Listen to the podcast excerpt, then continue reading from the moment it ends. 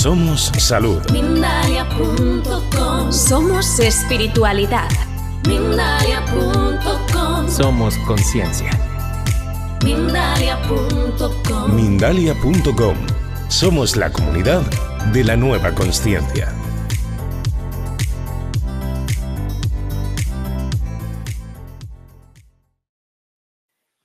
Hola amigos, amigas, bienvenidos a un nuevo directo de Mindalia Televisión. Estamos eh, muy contentos de que estés ahí al otro lado disfrutando de estos directos, dis- disfrutando de estos directos y disfrutando de los amigos que tenemos eh, al otro lado, como es el caso de Ricky Angulo, que está ya a punto de pues, eh, entrar y poder saludarnos. ¿Cómo descubrir si tu ego te está saboteando? Es el tema que hoy vamos a tratar con Ricky. Antes, por si no lo conoces, voy a darte algunos datos de él.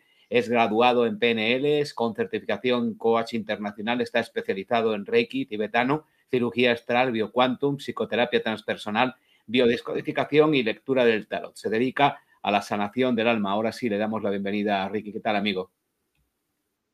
¿Qué tal, hermanito? ¿Cómo estás? Muchísimas gracias. Pues estoy bien y sobre todo al verte tan, tan bien como estás al otro lado. eh, y bueno, pues vamos a comenzar, si te parece, ya nuestra conversación en torno a todo lo que tiene que ver con esto de la, eh, del ego. Eh, mm, para poder entrar en materia, porque hay mucha confusión, ¿qué es desde tu punto de vista el ego y cómo se define en el contexto espiritual, Ricky? Claro que sí, Alfredo. Muchísimas gracias. Bueno, yo lo que le digo a la gente, que esto lo tome pues como una fábula. O sea, lo que yo digo no es la verdad absoluta. Bendito Dios, habemos millones de millones de personas que podemos interpretar la realidad. Esto que yo les voy a compartir el día de hoy, pues es el producto ya de casi 19 años como terapeuta. Para mí el ego es una interfase. Una interfase metafísica que vive en nuestra alma. Nuestro cuerpo humano, pues es un biodroide, es un biocomputador. ¿Sí? Los seres que nos crearon, pues nos crearon un estuchito, ¿verdad? Nos crearon un envase ultra avanzado del cual pues conocemos muy, muy poquito.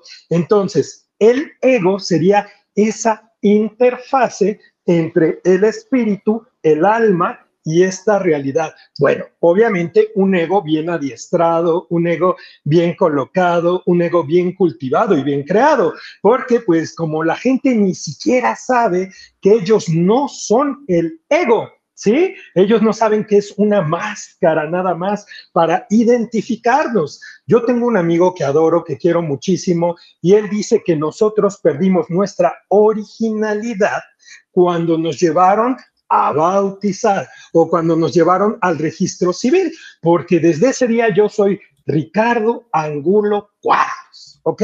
Nacido un 3 de abril de 1972, pero ese no soy yo, ese es el resultado del firmware de mi padre y de mi madre, de los dos sistemas operativos Angulo y Cuadros. De esa suma de esos dos sistemas operativos nací yo.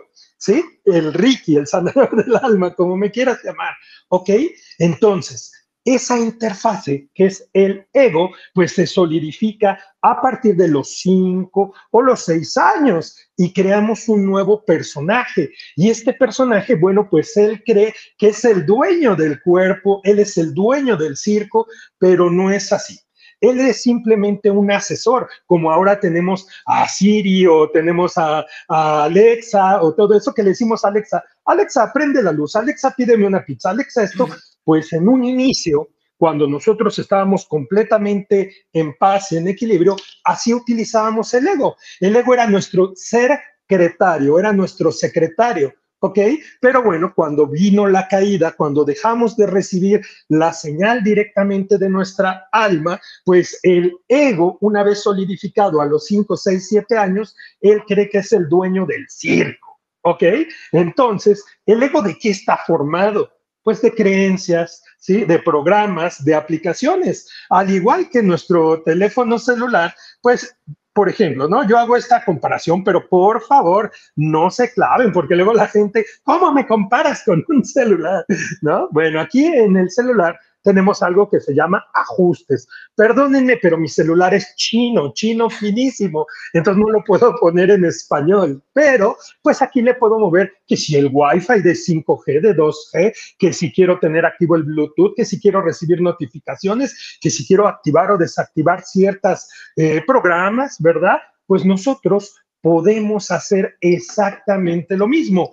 ¿Cuándo? Pues cuando nosotros estamos conscientes que esa vocecita, esa urraca que habla en nuestra cabeza, la loca de la casa, pues no somos nosotros, es un sistema operativo que es nuestro auxiliar, ¿sí? es nuestro, pues debería de ser nuestro amigo. Yo cuento mucho la anécdota, pues, de Batman, ¿no? ¿Se acuerdan, por ejemplo, en una de estas películas maravillosas de Batman, que Batman, pues, se va con su maestro perdónenme si no lo pronuncio bien, Al Rasgul, algo así, que era muy malo. Entonces, Batman, pues este, todavía no era Batman, ¿no? Pero este personaje, Bruno Díaz, se va a vivir estas aventuras y deja a Alfred cuidando pues la casa, la mansión, sus chicas, sus inversiones y todo esto. Y entonces imagínense que él termina su preparación, él termina su aprendizaje regresa a su casa y este hombre ya le cambió la chapa, ¿sí? Ya se anda besuqueando con sus novias, ya se gastó sus millones,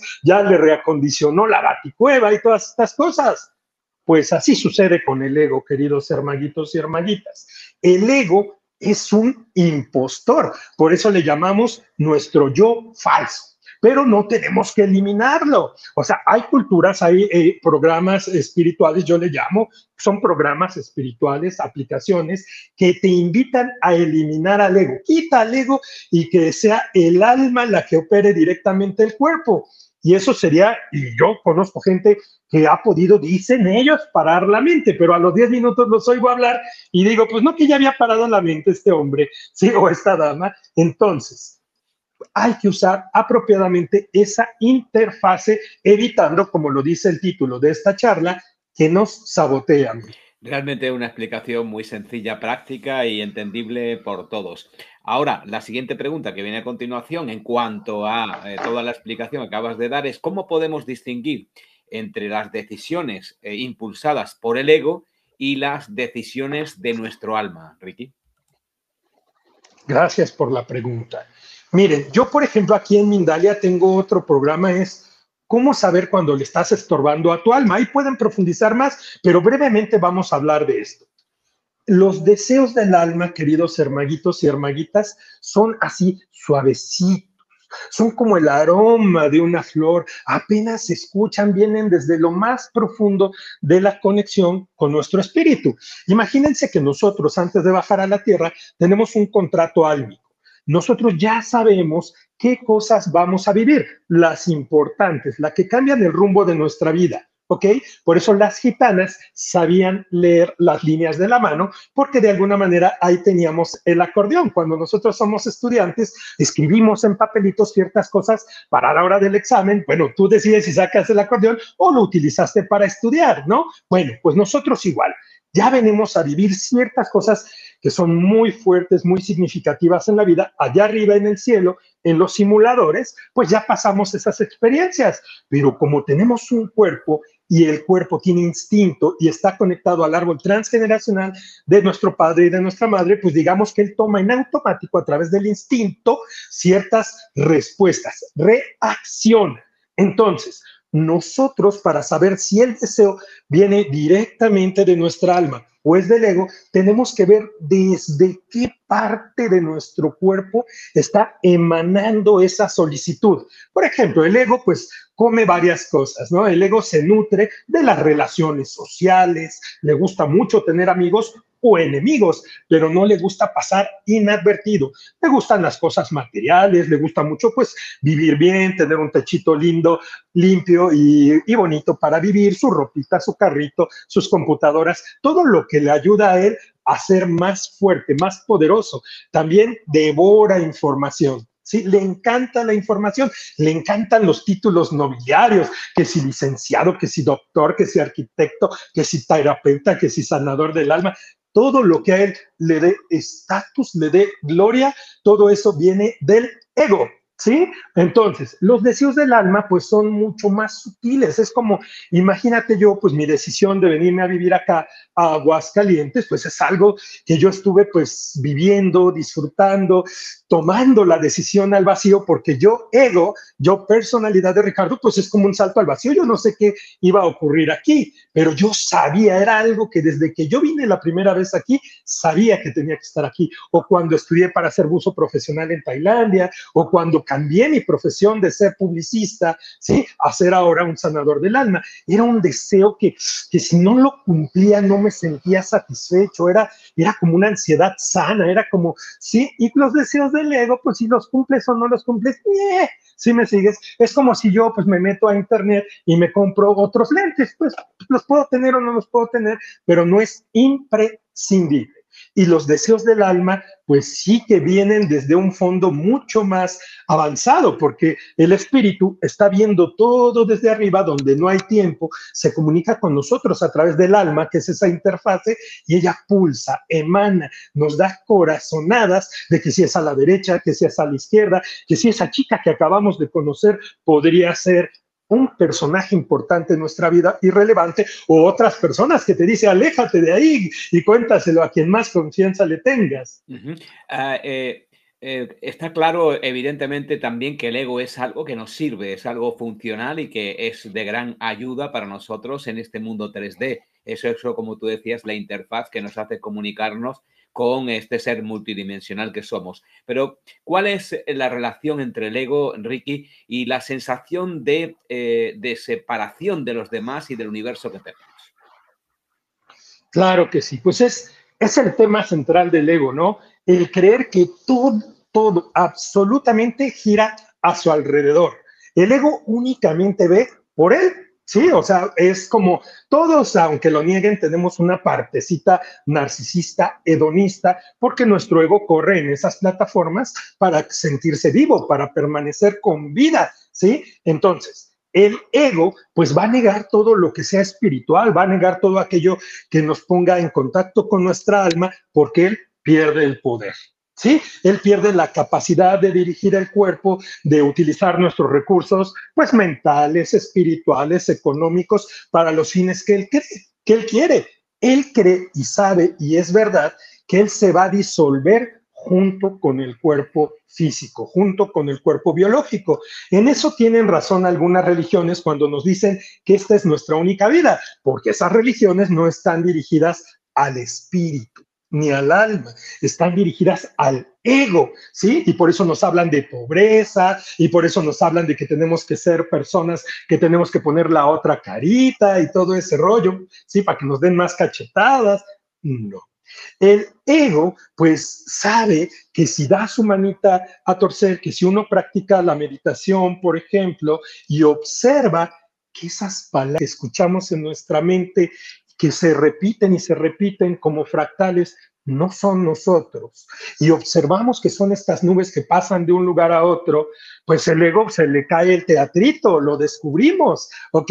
Entonces el ego, pues parte de lo que él hace es que no seamos empáticos primero con nuestro propio cuerpo para resolver y disolver las mal llamadas enfermedades, porque son problemas emocionales que si los tomamos a tiempo, los podemos disolver. Entonces el ego pues no va a dejar que corramos en su territorio, ¿ok?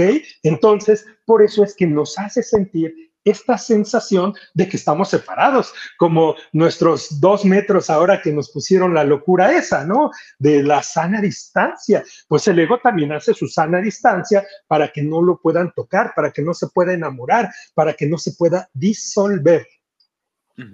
Eh, está muy claro, eh, Ricky, es, es, una gran lección sobre, sobre ego. Eh, pero me gustaría abundar más en ello en cuanto ya has apuntado algunos, algunas notas pero me gustaría insistir más sobre esta cuestión que a veces es tan difícil de entender porque incluso está delante de nuestra nariz y no, no, no podemos ni verla. Eh, ¿Qué estrategias eh, utiliza el ego para mantener su, autoridad en nuestra vida, para generar toda esta confusión y todo este muchas veces malestar en nuestra propia vida? Bueno, mira, yo con mis hermanos quiero sí, este, cuando tomé la iniciación para ser sacerdote Pampamisayo, tuve la fortuna de que ellos me enseñaran las esfinges. Las esfinges son, pues digamos, este, situaciones de las que se vale el ego para salirse con la suya. Nosotros vivimos en cuatro cárceles mentales, ¿sí? Que la sociedad ha creado. ¿Sí? Una, pues es la religión, la religión oficial. La religión oficial te va a hacer sentir culpable sobre todas las cosas, ¿sí? Entonces, la salida de esa culpabilidad es decir, yo elijo, yo, el hijo, decido crear mi realidad y obviamente aceptar la responsabilidad de mis actos. Otra es la polis, la política, pero aquí no hablo de derecha e izquierda, hablo del poder, de lo que puedo o no puedo realizar. Entonces nos hacen sentir impotentes. El ego nos quita la potencia, la capacidad de resolver ¿ok? Nos dice, tú puedes hacer esto y no puedes hacer esto. Esa es otra esfinge, es otra cárcel mental. Otra es la ciencia oficial, la que marca la NASA, la que marca Wikipedia, la que marcan, pues ustedes saben, ¿no? Los que otorgan los premios Nobel, los que nos dice qué es charlatanería y qué es ciencia oficial. Y esa parte nos hace sentir ignorantes. ¿Sí? Entonces, pues si yo me siento ignorante, hasta me da pena preguntar, me da pena ser, ¿cómo voy a decir esto que a mí me encanta, que a mí me produce? Y la respuesta para salir de la ignorancia es, yo lo creo. Yo lo creo de creerlo y yo lo creo de materializarlo. Y bueno, la favorita de este sistema es la economía. La economía pues está creada para hacernos sentir que no tenemos, que tenemos carencia, que tenemos necesidad, ¿ok? Que no tenemos dinero, porque aquí en este mundo, en esta Matrix, pues cuánto tienes, cuánto vales para la gente que lo ve así. Y únicamente tenemos tres personajes. Uno es el victimario. El victimario es aquel que va pegándole, haciendo bullying a los demás, sometiéndolos, humillándolos o bajándolos. Otro es la víctima, ¿sí? Que es el favorito del ego, victimizarse, hacerse, pues digamos, de alguna manera lavarse las manos de las situaciones que él mismo creó y buscar culpables, porque el ego nunca se va a hacer responsable de lo que rompió. Y luego viene otro muy favorito de esta era, que es el rescatador, el superhéroe. Por eso ahorita ustedes ven tantas y tantas películas de superhéroes, ¿no? La gente que de todo corazón va y rescata un gatito, rescata un perrito, ¿sí? Este, pues están ahí buscando la manera de rescatarse a ellos mismos, ¿ok? Entonces, el ego dispone de estas cuatro esfinges para distraernos, para sabotearnos, para hacernos creer que no valemos y que él tiene la solución. Siempre él tiene la solución y entonces él va a jugar con cualquiera de estos tres personajes. ¿Qué sugiero yo?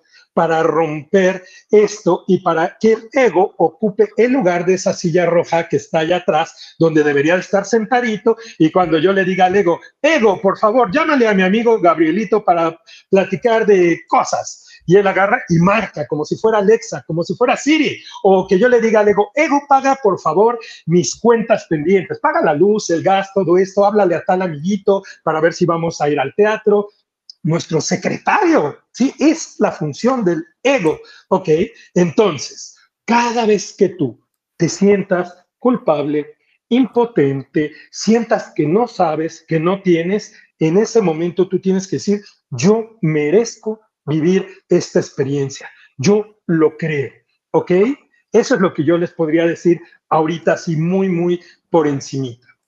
Muchísimas gracias. Eh, vamos a dar paso ya también a las preguntas de las personas que te están viendo y escuchando. A Daniel, en este caso, que está insistiendo con su discurso, le, ah, le diría que tenga, que relaje su mente y este, que si el mundo se está pudriendo, es porque todos estamos en, ese, en esa mentalidad. Cuando cambiamos esa mentalidad, el mundo empieza a ser más luminoso. Así que eh, todo este discurso que está dando Ricky y cualquier otra persona que asiste a Mindali, incluso el tuyo, es bien recibido y bienvenido siempre que respete todas todos los discursos y todas las ideas que se pueden dar aquí. Así es que el mundo somos nosotros, el mundo no es algo aparte y precisamente es el ego el que nos permite eh, creer que el mundo está aparte y nosotros somos seres más o menos iluminados. Todos somos uno y uno somos todos. Esa es la función de lo que al final de todos los despejes del ego podemos encontrar. Pues decía, una vez aclarado esto, para que no haya la menor duda de que estamos atentos a todos los comentarios del chat, vamos a hacer eh, las intervenciones de algunas personas que, eh, como Hilda, hace su pregunta. ¿Qué meditación puedo escuchar para bajar el ego?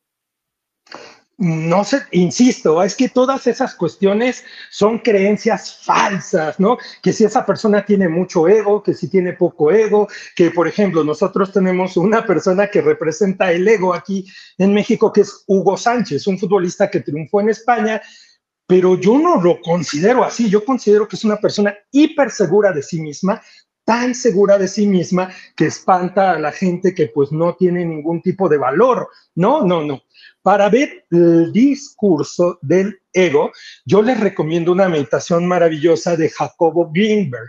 Y ustedes buscan en YouTube meditación Jacobo Greenberg y es una meditación que invita a la inclusión, ¿sí? O sea, es, es para expandir. Nosotros nos damos cuenta en esa meditación de nuestra respiración, de nuestro cuerpo, de nuestros pensamientos, de los ruidos externos, pero le vamos sumando, no le vamos restando. Entre más queremos nosotros estar siguiendo nuestra respiración, escuchando el sonido de nuestra sangre, este, sintiendo lo que está pasando allá afuera y todo eso, nos disolvemos llega un momento que nos damos cuenta que esas voces que están ahí no somos nosotros. Esa es la meditación que yo de todas las que he hecho, ¿no? Y la vipassana obviamente es buenísima, pero esta es la que pues para mí me ha dado el mejor resultado y con la que he podido contemplar la voz de mi ego. Vamos con otra pregunta que nos llega en este caso desde Uruguay, de Pepe. Muchas gracias, Pepe, por tu pregunta. ¿El ego muere o se educa? No, el ego se educa, ¿sí? Eh, desde mi, desde mi perspectiva, ¿no? O sea, pues todo mundo puede hablar, ¿no? Como esta persona, pues que son los haters, ¿no? Yo cuando, por ejemplo, sabía que en algún momento iba a salir al aire, mi maestro Salvador dijo, pues sí, Va a haber gente que te ame, va a haber gente que te odie, y esta gente, los haters, pues es la gente que más amor necesita, necesitan ser vistos. Esta parte de esta gente que viene a molestar, a buscar bulla, a, querer que nos peleemos, que nos enganchemos, pues tienen un corazón pues muy vacío están muy tristes y por eso van como perrito de zaguán, pues ladrando, buscando a ver quién les agarra pelea, pero es a la gente que más tenemos que amar. ¿No? Entonces, pues hay que amar al hater interior que también tenemos nosotros, que es el ego, y ponerlo en el lugar que le corresponde.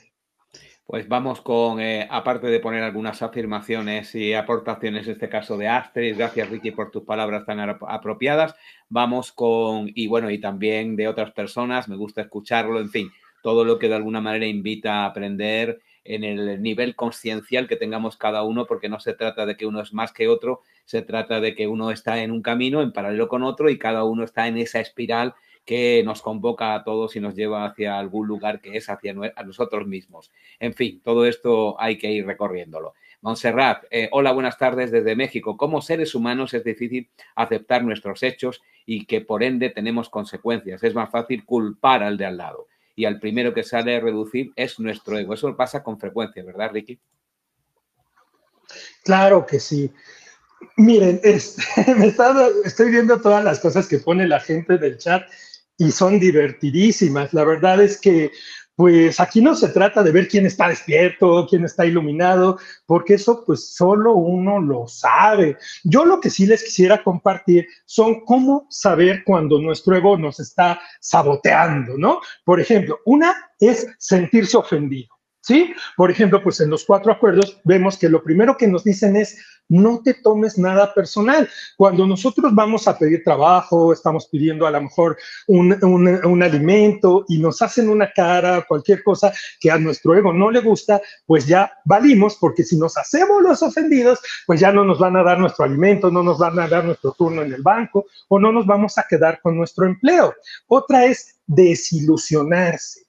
El ego es experto en crearse películas. Conoce a una persona, imagínate que es una cita romántica y no, bueno, ya hasta se ve con hijos, ya se ve viviendo, no sé, en una zona muy bonita, con un superempleo y todo, y de repente esa persona hace algo que a él no le gusta y se le desmorona todo. ¿sí? Y entonces empieza a hablar mal de esa persona, se va al otro extremo. Otra es enfermarse.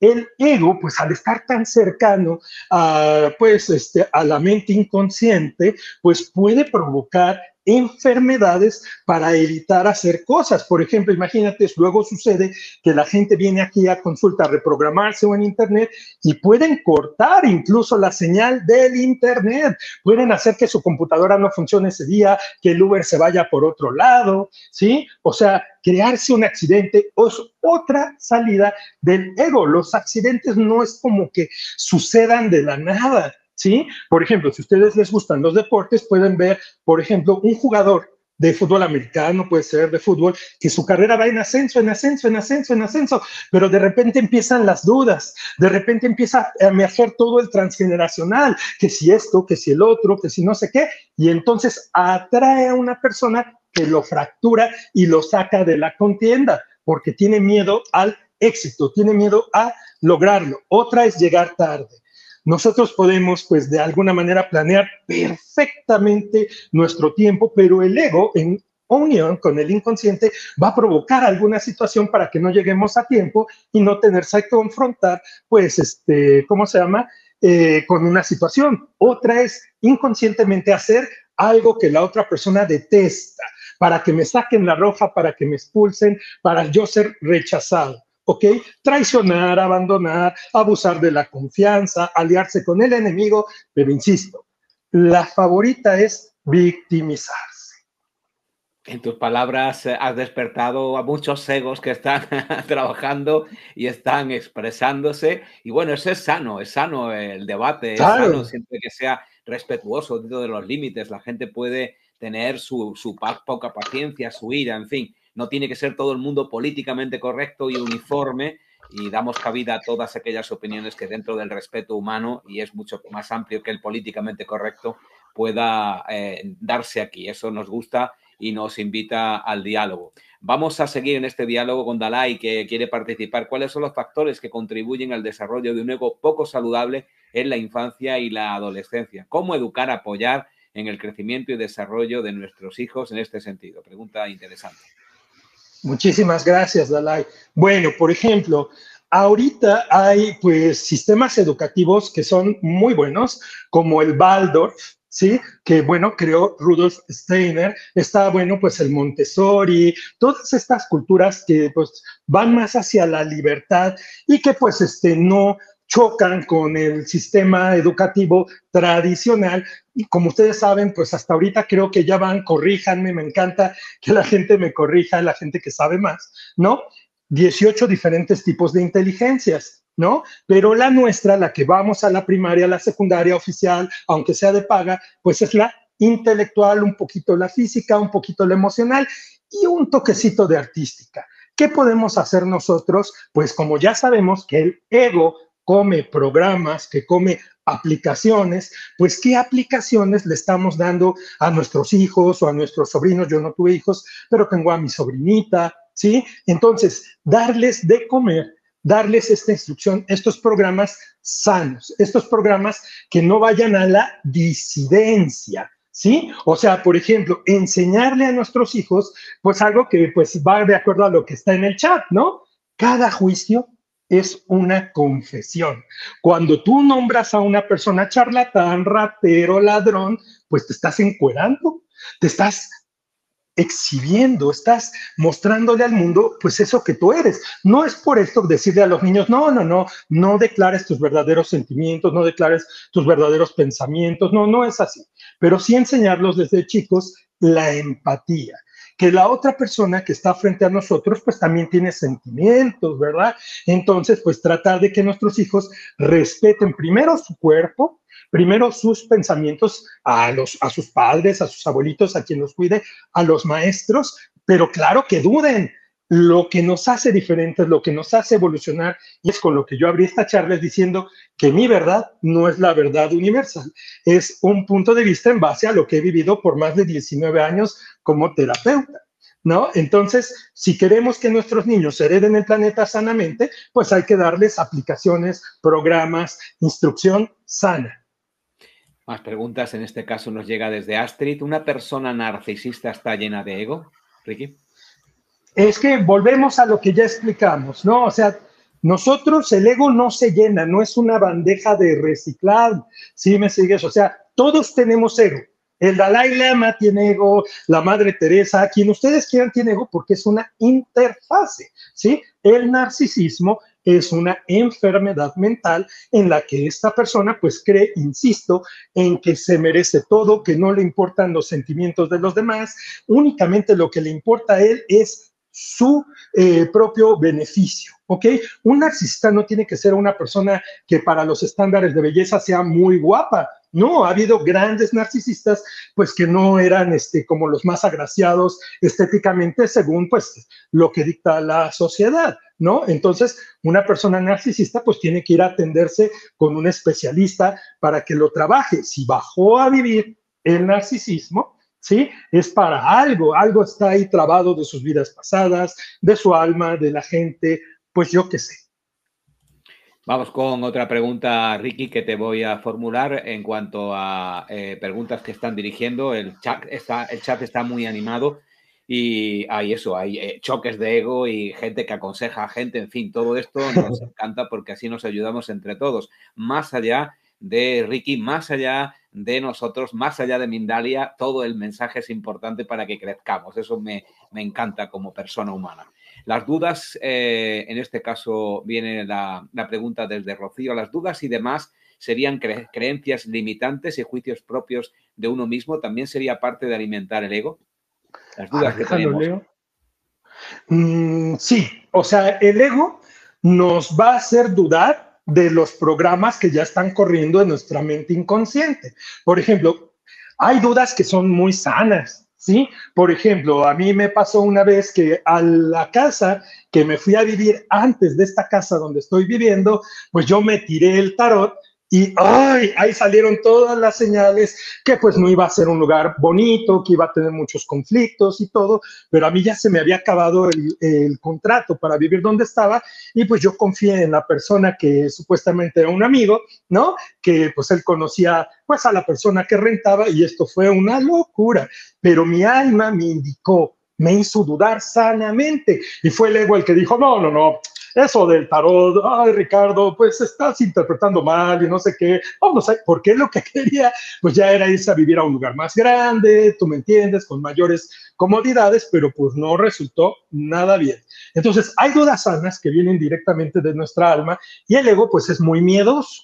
El ego, cualquier persona que diga algo que va en contra de su sistema de creencias, religioso, político, y más cuando la gente ya está casada con un bando. Ah, yo soy científico. Ah, bueno, entonces voy a defender todo lo que me suene a ciencia. O soy de tal partido político, o soy de tal nacionalidad y quien atente contra mi bandera, lo mato. ¿No? Entonces, esa es la situación. Yo lo que invito a la gente es la imparcialidad. Yo sé que no les va a gustar, que se van a enojar. Cuando yo ya soy de tal partido político, de gusta tal equipo de fútbol, he perdido totalmente mi centro. Me puede gustar cómo juega tal joven este, al fútbol o al fútbol americano o alguna tendencia política, ideología, está bien, pero yo lo que les digo es hacer una colección de herramientas que nos permitan pues vivir esta realidad y distinguir lo que es real de lo que nuestro ego nos está creando para sacarnos de nuestro camino.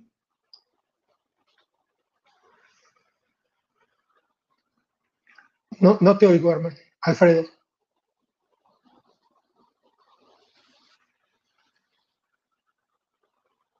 Eh, algo pasó con tu micrófono, no te escucho. Disculpa, lo ah. tengo muteado para no interferir con tu conversación. Dice la pregunta, ¿crees que las redes sociales están contribuyendo al ego desmedido en los seres humanos? ¿Cómo trabajas tú tu propio ego siendo alguien influyente para muchas personas?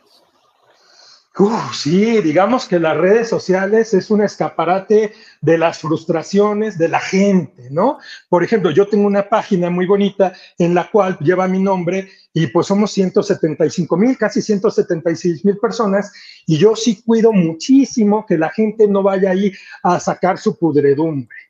¿Sí? Afortunadamente podemos bloquear, podemos, no es censurar, un amiguito se me súper enojó porque dices que tú me estás censurando, no, amigo, estás atacando a otra persona, la estás tachando de no sé qué cosa, la estás agrediendo, pues yo no puedo dejar que en mi página una persona ataque a otra página, bendito Dios, te puedo bloquear y pues ya, si no te puedo ver en la vida real, pues trabájalo, trasciéndelo, ¿no? Uno, cuando sabe que va a salir en una red social, pues tiene que tener pues ya muy trabajada esta parte del ego, ¿sí?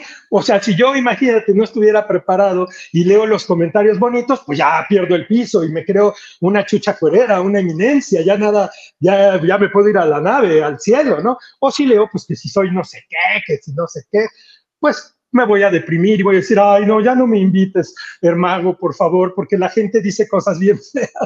Pues no, mira, nosotros tenemos que entender que la gente que dice pavadas en las redes sociales, pues no tiene el valor de decirnos en nuestra cara.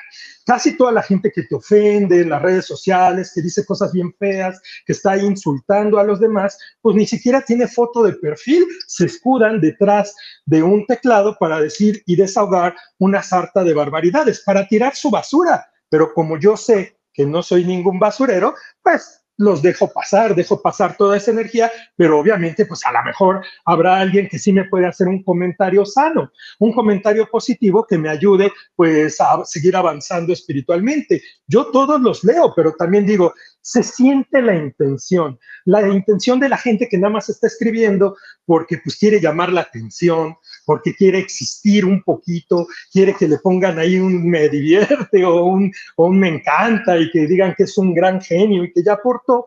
Eh, si me sigues, yo jamás me verás este, a mí ¿no? Con mis perfiles casi comentando en alguna página, al menos que sí sea algo bonito, algo divertido, pero pues no, yo cuando veo algo, por ejemplo, que se me hace, pues que no va de acuerdo con mi pensamiento, con mi plataforma, pues lo dejo pasar, lo escroleo y no me pongo ahí a debatir. O sea, afortunadamente, pues sabemos quiénes somos en esta realidad y cada quien pues puede comer atención o que lo detesten. Ódiame más, hay un club en México de fútbol que él come de eso, dice, ódiame más.